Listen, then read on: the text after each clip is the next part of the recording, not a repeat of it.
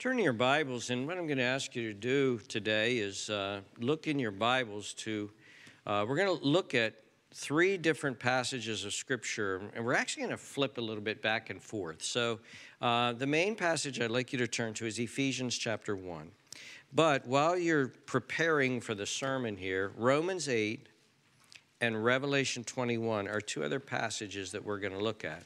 We're also going to put a lot of passages on the screen above us. And uh, I'm going to take a break, as it were, from the series on Matthew, and I'm going to preach out of uh, Ephesians 1, just on one concept, one word. And uh, uh, this will be kind of a trailer, I think, a little bit. Uh, trailer for us old people is a preview. Um, we, I don't know where that word trailer came from. We used to always call it previews. You'd see a preview of a movie or something like that. And, and Lord willing, uh, if, it, if this is the Lord's will. It, in my thinking at this point, um, after the book of Matthew, we're going to study the book of Ephesians. So we're going to look at a concept tonight, and what I uh, today, and what I'd like you to do is, as you're reading this passage, uh, be a little bit alerted for the word inheritance. That's what we're going to look at. So we're going to read Ephesians 1. I'm going to read Ephesians 1 for us. And before I read this, I want to say I've been actually having my devotions in this passage for about two months now and uh, can't get out of it. I'm, in fact, I'm not even at verse, I, you know, I'm, I'm, in, I'm, I'm not even halfway through it. But if I had to vote, if I had to vote for the greatest piece of literature ever written by human beings, um, I would vote for Ephesians 1. I, there's hands down, I would vote. It, for as wonderful as 1 Corinthians 13 is, and as wonderful as the end of Romans 8 is, I believe this is the most amazing piece of literature ever written by any human being ever. Of course, it's inspired by the Holy Spirit, but I'm talking about humans. I'm not even talking about Greek or Latin. I'm talking about human beings. This chapter is the most amazing. We're at the summit, we're at the top. So please read it with that sense of anticipation. Now, I have to tell you, this chapter is also like riding a scooter through the Louvre. Um, the Louvre is the museum where has, in France that has all of these great paintings that go back. And it'd be like buzzing a scooter through it and going like this. I mean, beautiful doctrines come at you very, very fast here, but just try to, just try to absorb this whole thing as, as we're listening to it. Ephesians chapter 1. Paul, an apostle of Jesus Christ by the will of God, to the saints who are in Ephesus, holy and faithful in Christ Jesus. Grace to you and peace from God our Father and the Lord Jesus Christ. Blessed be the God and Father of our Lord Jesus Christ, who has blessed us with every spiritual blessing in the heavenly places in Christ, just as he chose us in him before the foundation of the world that we should be holy and without blame before Him. In love, having predestined us to adoption as sons by Jesus Christ to Himself, according to the good pleasure of His will, to the praise of the glory of His grace, by which He made us accepted in the Beloved.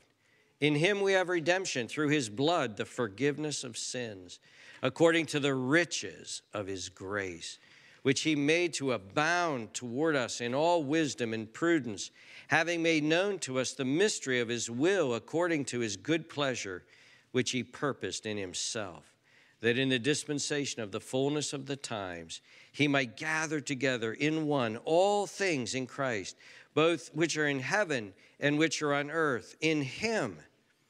In him also we have obtained an inheritance being predestined according to the purpose of him who works all things according to the counsel of his will, that we who first trusted in Christ should be to the praise of his glory.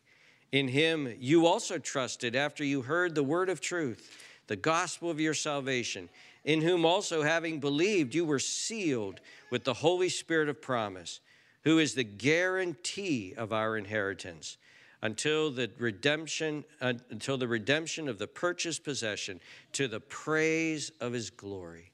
Therefore i also after i heard of your faith in the lord jesus and your love for all the saints do not cease to give thanks for you making mention of you in my prayers that the God of our Lord Jesus Christ, the Father of glory, may give to you the spirit of wisdom and revelation in the knowledge of Him, the eyes of your understanding being enlightened, that you may know what is the hope of His calling, and what are the riches of the glory of His inheritance in the saints, and what is the exceeding greatness of His power toward us who believe, according to the working of His mighty power which he worked in Christ when he raised him from the dead and seated him at his right hand in the heavenly places, far above all principality and power and might and dominion and every name that is named, not only in this age, but also in that which is to come.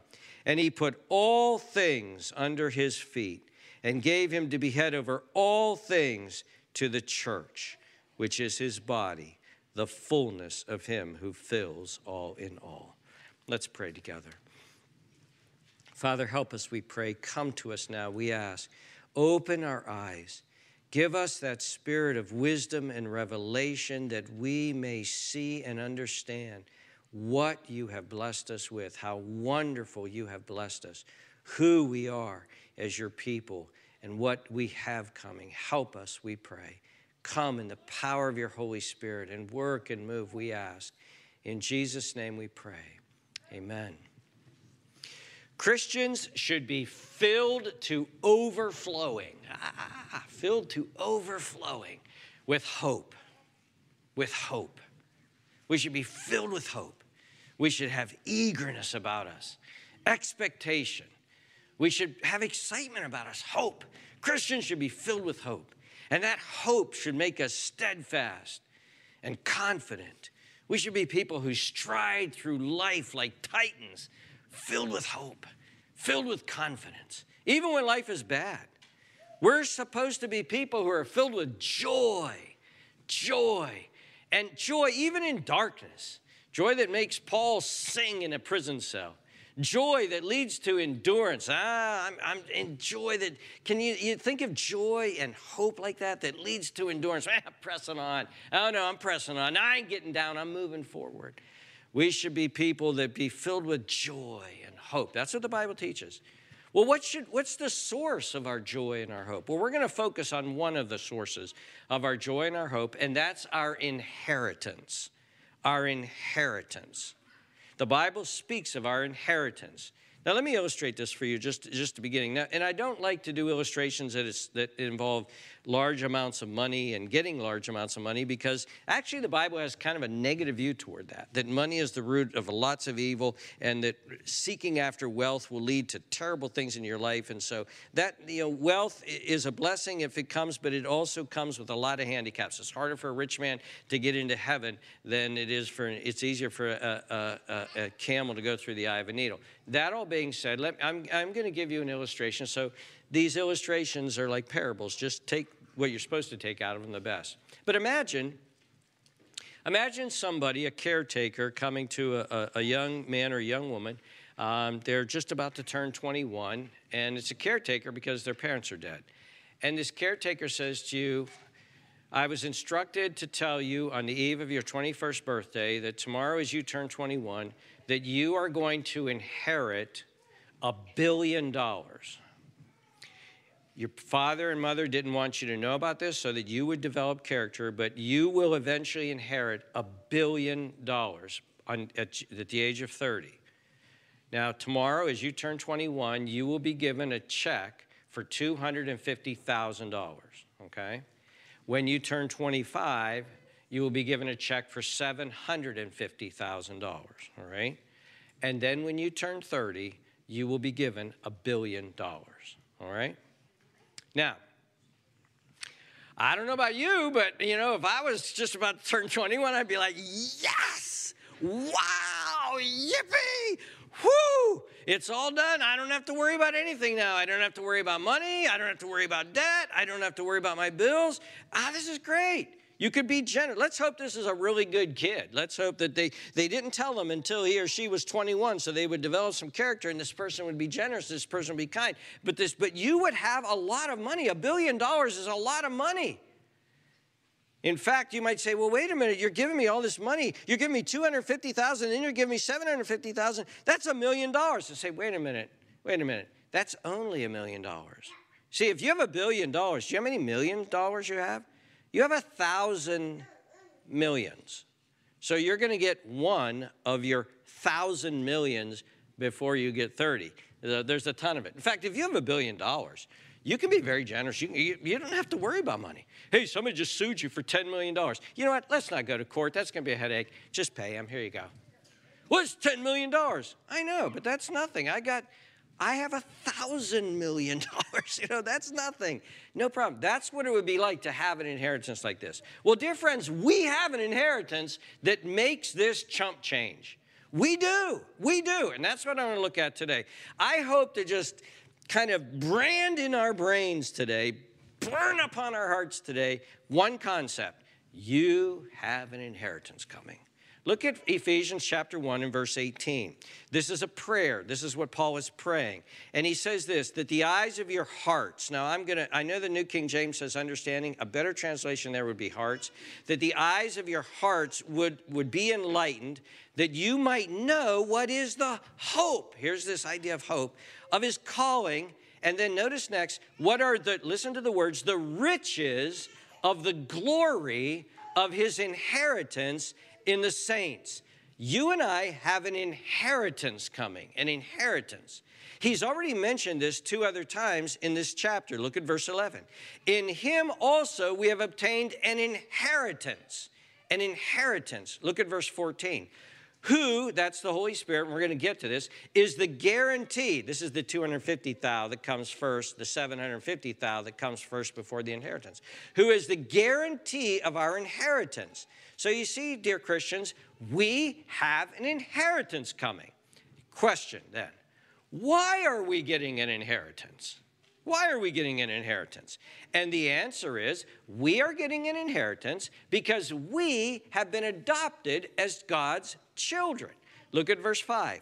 Having been predestined to uh, having predestined us to adoption as sons by Jesus Christ to himself according to the good pleasure of his will.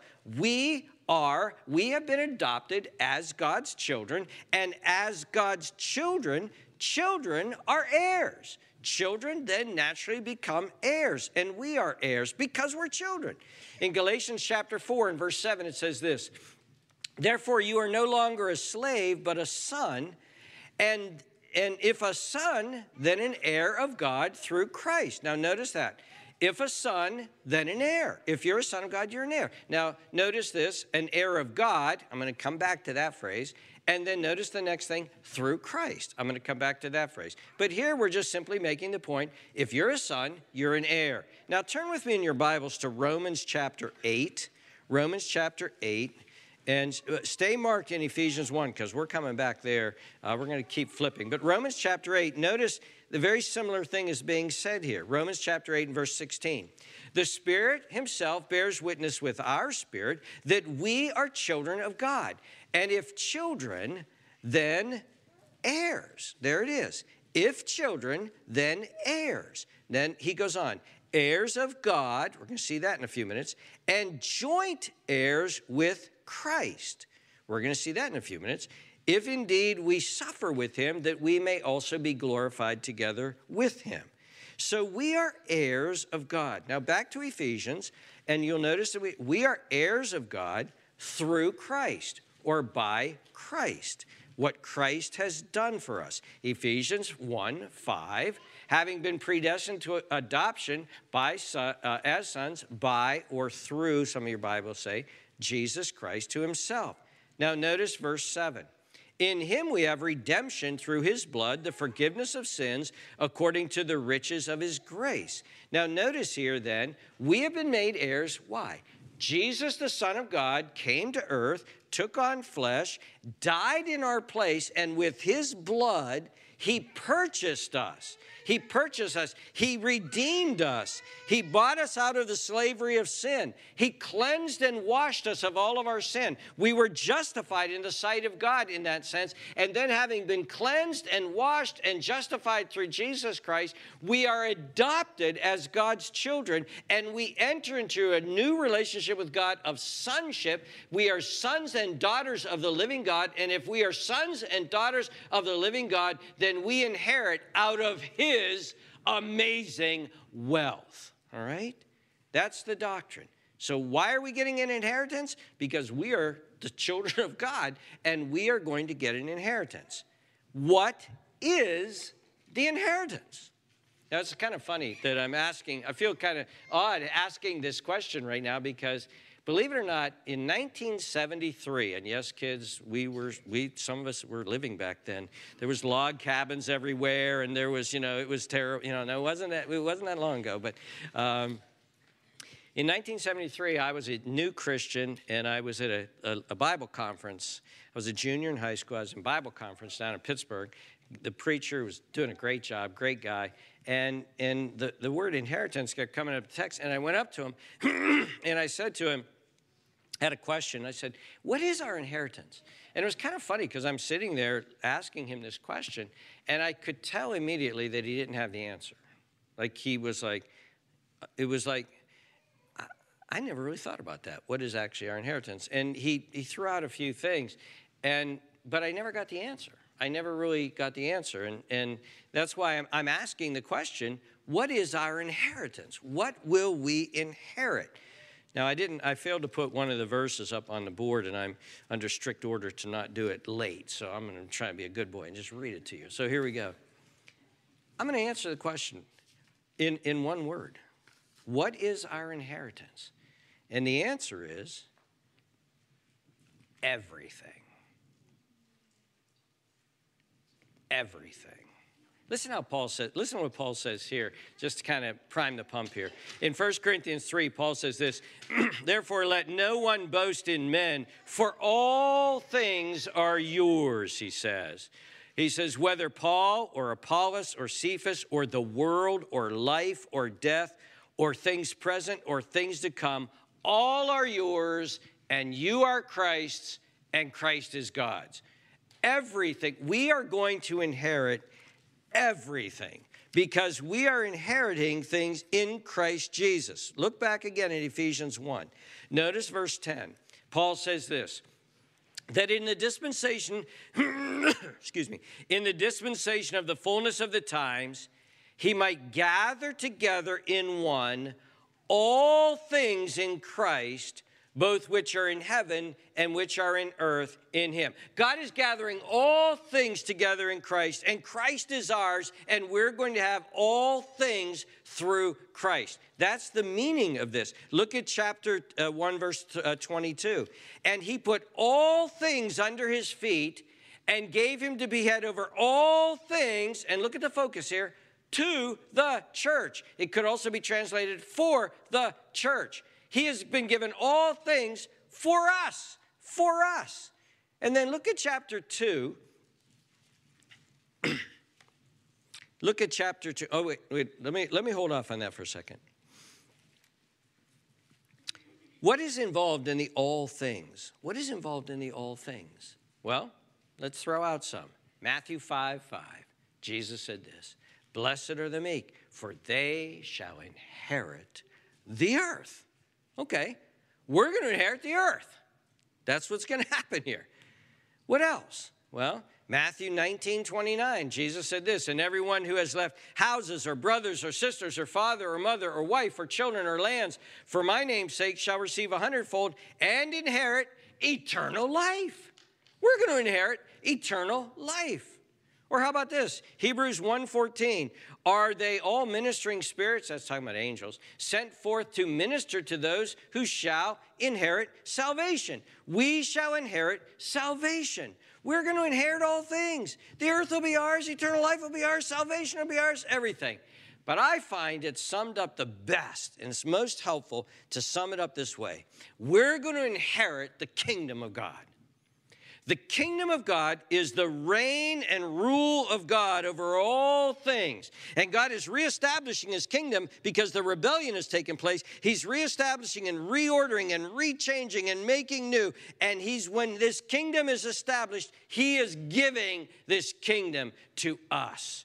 Listen to Jesus' excitement in Matthew 25, 34. He's telling a parable, but he's talking about the king. And but I, I, feel like this is Jesus' excitement to help us get excited about our inheritance. It says this Then the king will say to those on his right hand, Come, you blessed of my father, inherit the kingdom. Inherit the kingdom prepared for you from the foundation of the world we are going to inherit the kingdom of God. Let's get a feel for this. Turn with me to Revelation 21, the very last, uh, very, second to the last book of the Bible, Revelation 21.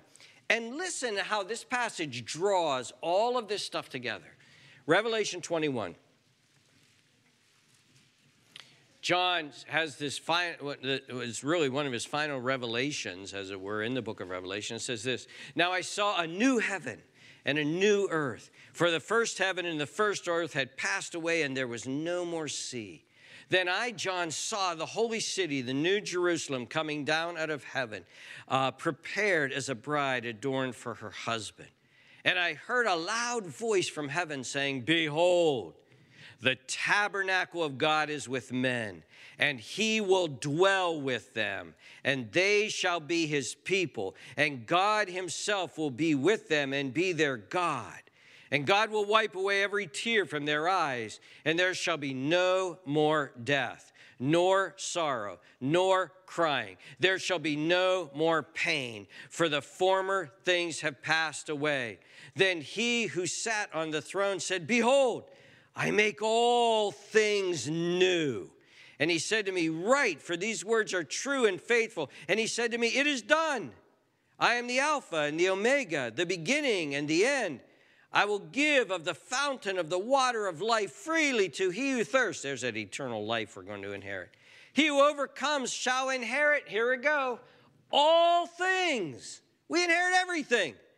And I will be his God and he shall be my son. See, dear friends, this is the end goal of history. The end goal of history is that we would inherit the kingdom, a new heavens and a new earth. Think about this. Think about what our inheritance is. We are going to be in a perfectly restored creation. This creation here is terribly flawed, as beautiful as it is. It's terribly flawed by sin sin which leads to corruption and disease and death, that is all going to be gone. Nothing will corrode, nothing will corrupt, nothing will die, nothing will get sick, nothing will do. It's going to be an absolutely perfectly new heaven and earth and feel new. Have you ever been in a have you ever been in a, a new house that, that, that nobody's even moved into yet. And the carpet is new, and the paint is new, and the windows are new, and everything is absolutely perfect and beautiful and new. The whole creation is going to be like that, never to grow old. It'll be new and fresh every day. And we will be in this creation with perfectly restored bodies. We will be, we will be, we will be, have heavenly bodies that can smell and eat and taste and touch and laugh. We will have these new resurrected bodies bodies that are prepared for and enabled for this, this new creation. These bodies could never last in an eternal, and even if we had these bodies in a new heavens and new earth, they're, they're, gonna, they're falling apart. We're going to have new bodies. And that's why in 1 Corinthians 15, in the passage having to do with the resurrected body, Paul says this in verse 50. Now I say, brethren, that flesh and blood, this thing, can't inherit the kingdom of God, nor does corruption inherit incorruption. Notice, notice the idea of inheritance there. But you know, in that Ephesians, in that Revelation 21, do you see, did you catch the greatest thing about our inheritance? oh man, a new universe, a new body, new, new creation, new heavens and earth, new body, no sin, no corruption. God is in their midst. We are called heirs of God. What does that mean? Well, you know, back in the Old Testament, as a lot of this stuff was being prefigured, all of the tribes of Israel, Dan and Judah, and those, all of those tribes got a portion of land. But the Levites did not get a portion of land. They were not given any portion of land. And in Deuteronomy 10:9 it says this: Therefore Levi has no portion or nor inheritance with his brethren. See, the land was considered an inheritance. For the Lord is his inheritance, just as the Lord your God promised him. Levi had, a, they were the Levitical priests. They had the temple. They worshiped God. They, they were able to go into the presence of God. Their inheritance was the Lord. Dear ones, in Revelation 21, it says, and God will dwell in, his, in our midst. We will inherit God. And this is why, turn back to Ephesians chapter 1, this is why Paul calls it this. Notice at the end of verse 18, he prays that the eyes of our heart would be enlightened, that we might know the hope and what are the riches of the glory of his inheritance in the saints. Dear friends, we are going to share in a glorious inheritance. We are going to be in a new heavens and a new earth in these new glorified bodies. These bodies that are glorified as Jesus' body is glorified. And we are going to have face to face interaction, worship, fellowship, family time, as it were, with God. And we are going to have a status, a status that is just well above angels. We are going to be the masters of the universe. Now, I don't want to belittle this like with the Marvel stuff, and although I think there's something about the human imagination and all of that stuff that we come up with these masters of the universe and this and that, that pales into in insignificance as to what we are going to be. We are going to be the masters of the universe. We are going to own the universe. We are going to own all of the planets, all of the stars. We have inherited. We are going to own the new heavens and new earth. We are going to be eternal beings with eternal and glorified bodies, and we are going to dwell face to face with our Father God. In his house are many mansions, and we are going to dwell with him, and we are going to be joint heirs with Christ, and we are going to be lords, as it were, with Christ as we seat upon the throne with him in his majesty, and we are going to be these people. We are going to be, we are going to have powers beyond what we can imagine. There's going to be glory beyond what we can imagine. And the beauty is going to be what beyond what we can imagine. The green grass, the green trees will be greener than we can even see. Its brilliance would probably kill us in these bodies because flesh and blood can't inherit the kingdom. The, the, the sky and, and, and, and the smells and the tastes and the joy that we will experience and, and, and, and, the, and the understanding of God and seeing who He is and growing and, and exponentially and, knowing Him and who He is and, and fellowshipping and delighting with Christ and serving God in His temple and worshiping Him. All, we will be the masters of the universe. The angels will be in awe of us. And that's what the Bible teaches. It's going to be glory. And that's why Paul is praying that the Holy Spirit would help us to understand what are the riches of the glory of his inheritance in the saints. This is to be a powerful motivation for us. Question. Well, not question. Yeah, question, but then concern. No, concern before question. Todd, this sounds like fantasy. This sounds like fantasy. How do I know this is true? Great question. Listen, let me give you several reasons. Number one, God sent his son to die. That's no little thing. God sent his son to die. What do you think the end game to that's going to be? Big way big, way bigger than we can imagine. God sent his son to die, to redeem us, to adopt us, to give us an inheritance. Man, that's gotta be big. Our imaginations are too small. I've painted too, too blurry a picture. The brilliance is going to be amazing. And that's why Paul is saying, I pray that the Holy Spirit will help you to understand and be filled with this hope of what is actually going to come and know the riches of the glory of this. God sent his son to die. Secondly, Jesus is experiencing everything I just described right now.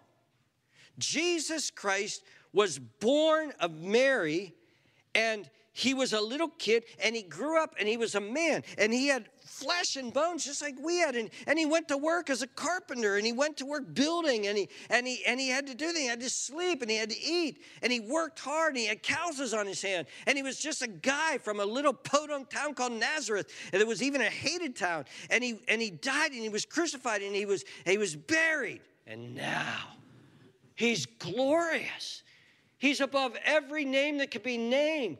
He's there in glory. He's in a resurrected physical body. We got a little glimpse of it on the Mount of Transfiguration.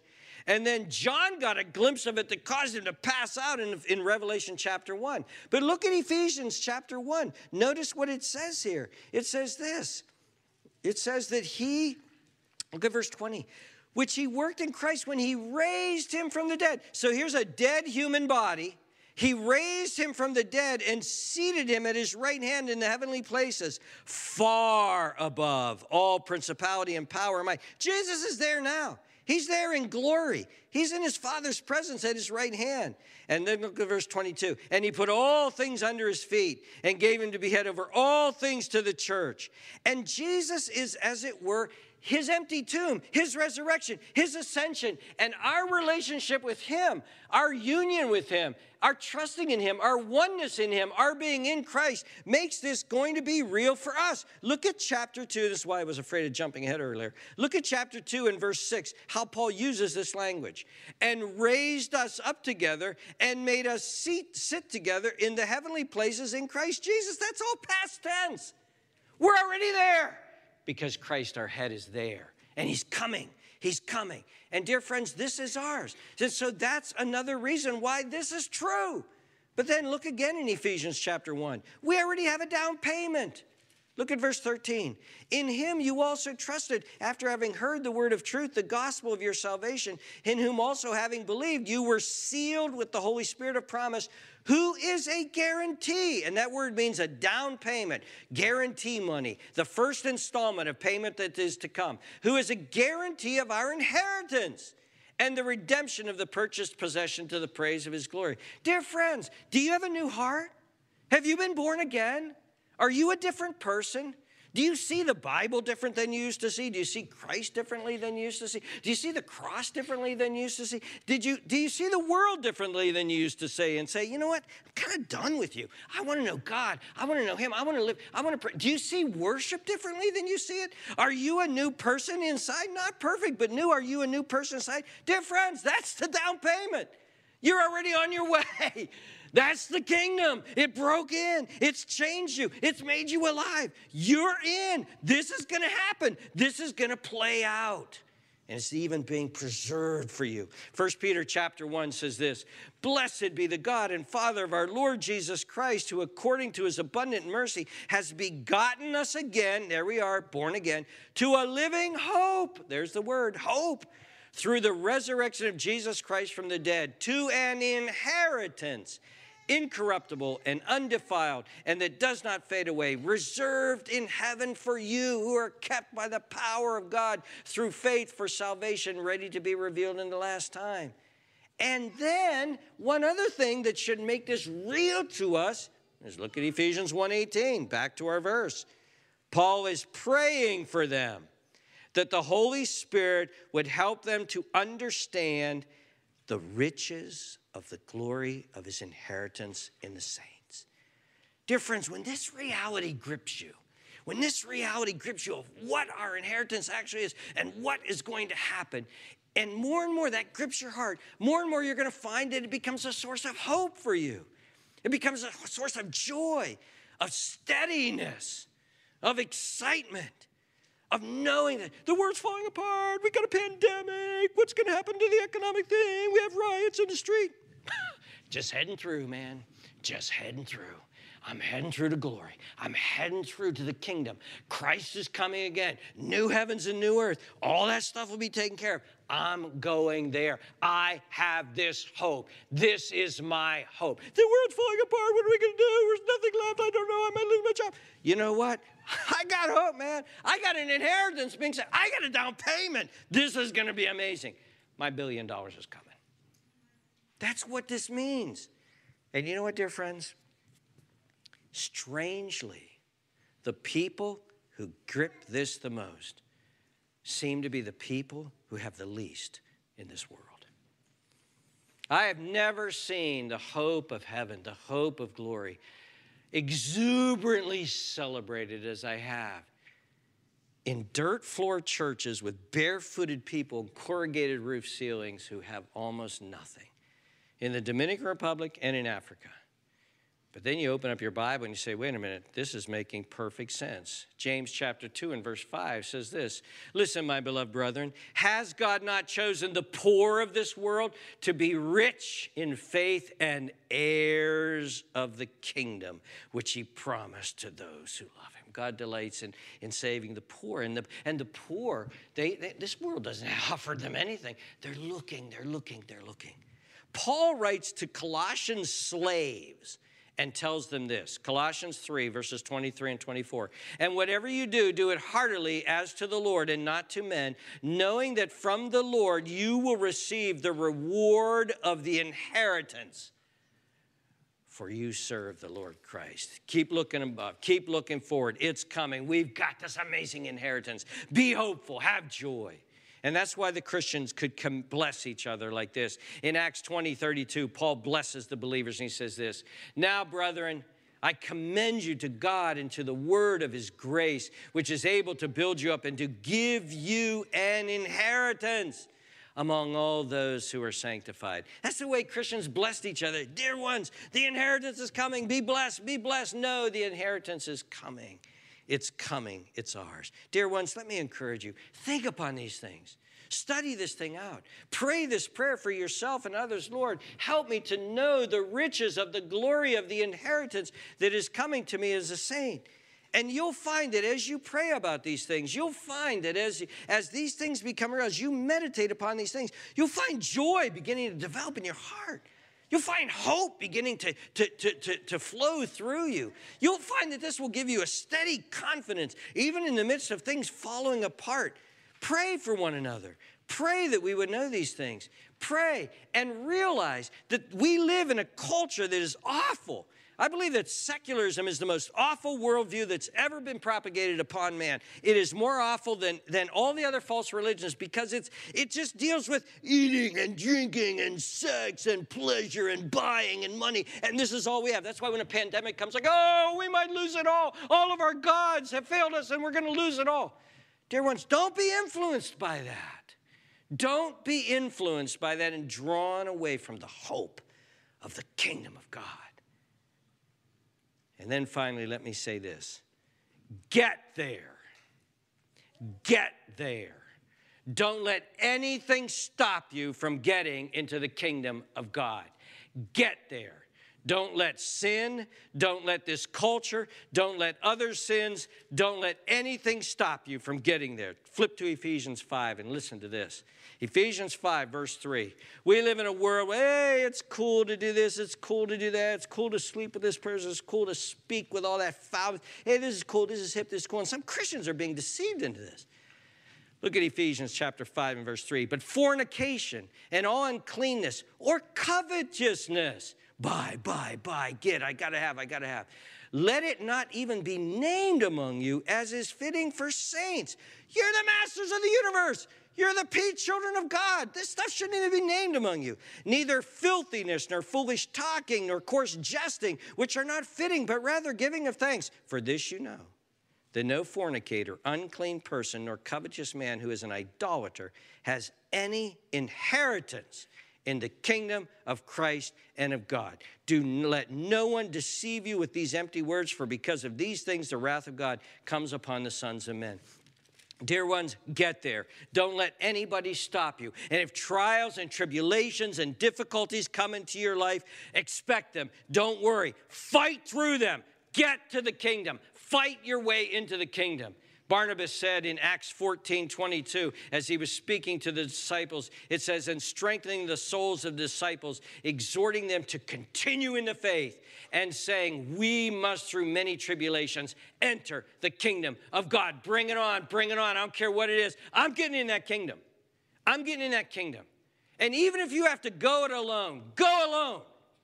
If, if, if spouse won't come with you, if children won't come with you, if parents won't come with you, if friends won't come with you, too bad, go alone. Get into that kingdom. Finish well.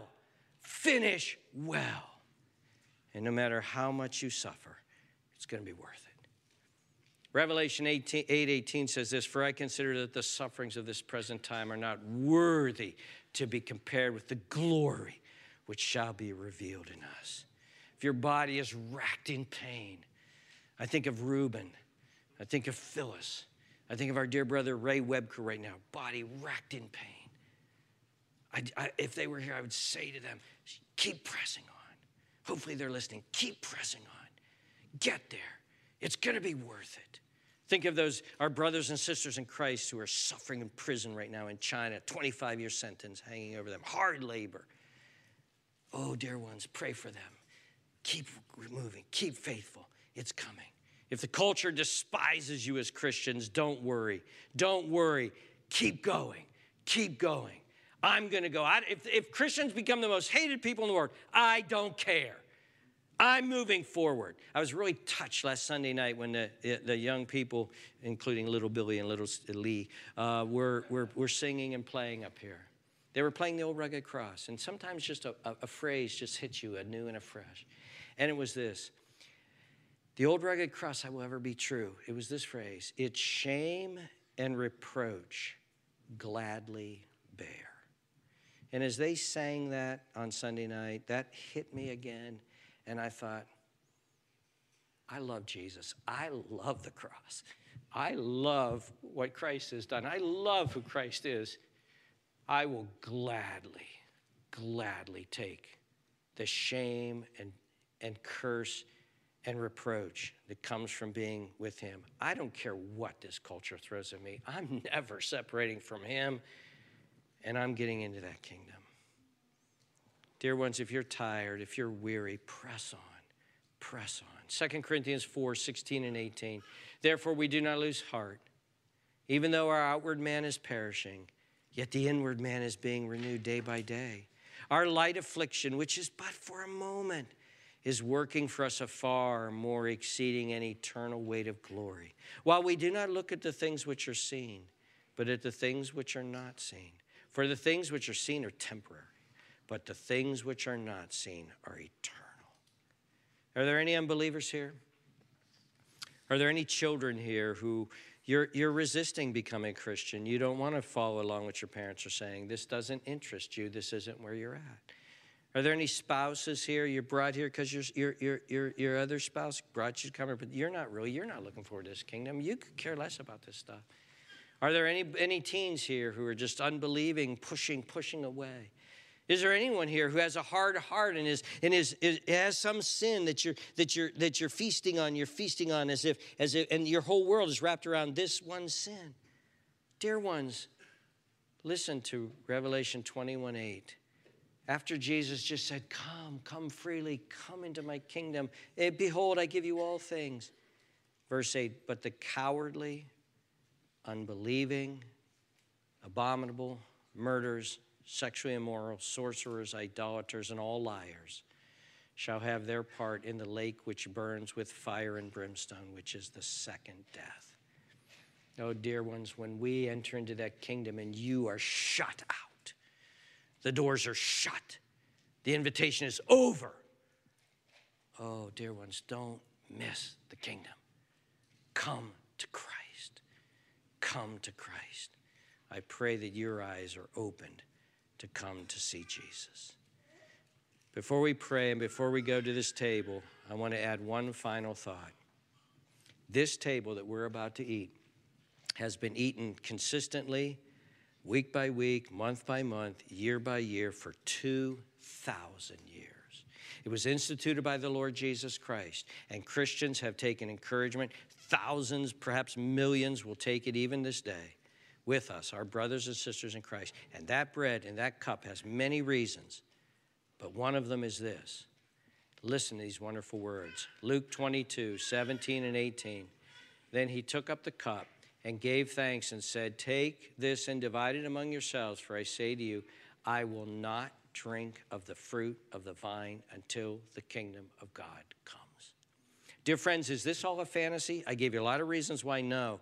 And, and the last one is this I left it for last.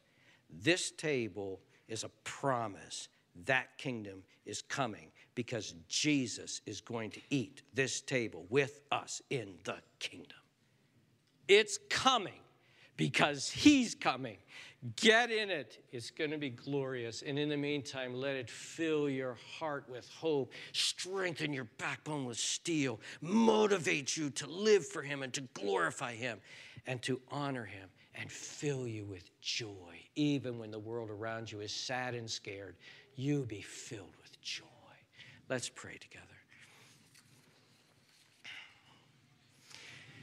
Oh, Lord Jesus, after looking at what you've given to us, this inheritance, oh, our dear Father, that you would not only adopt us, but then say, I'm going to make you amazingly rich and glorious.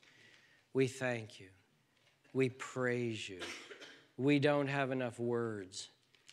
Eternity will seem not even long enough for us to give you praise, to give you thanks. Thank you for this kingdom. Thank you. Thank you for what you've offered us.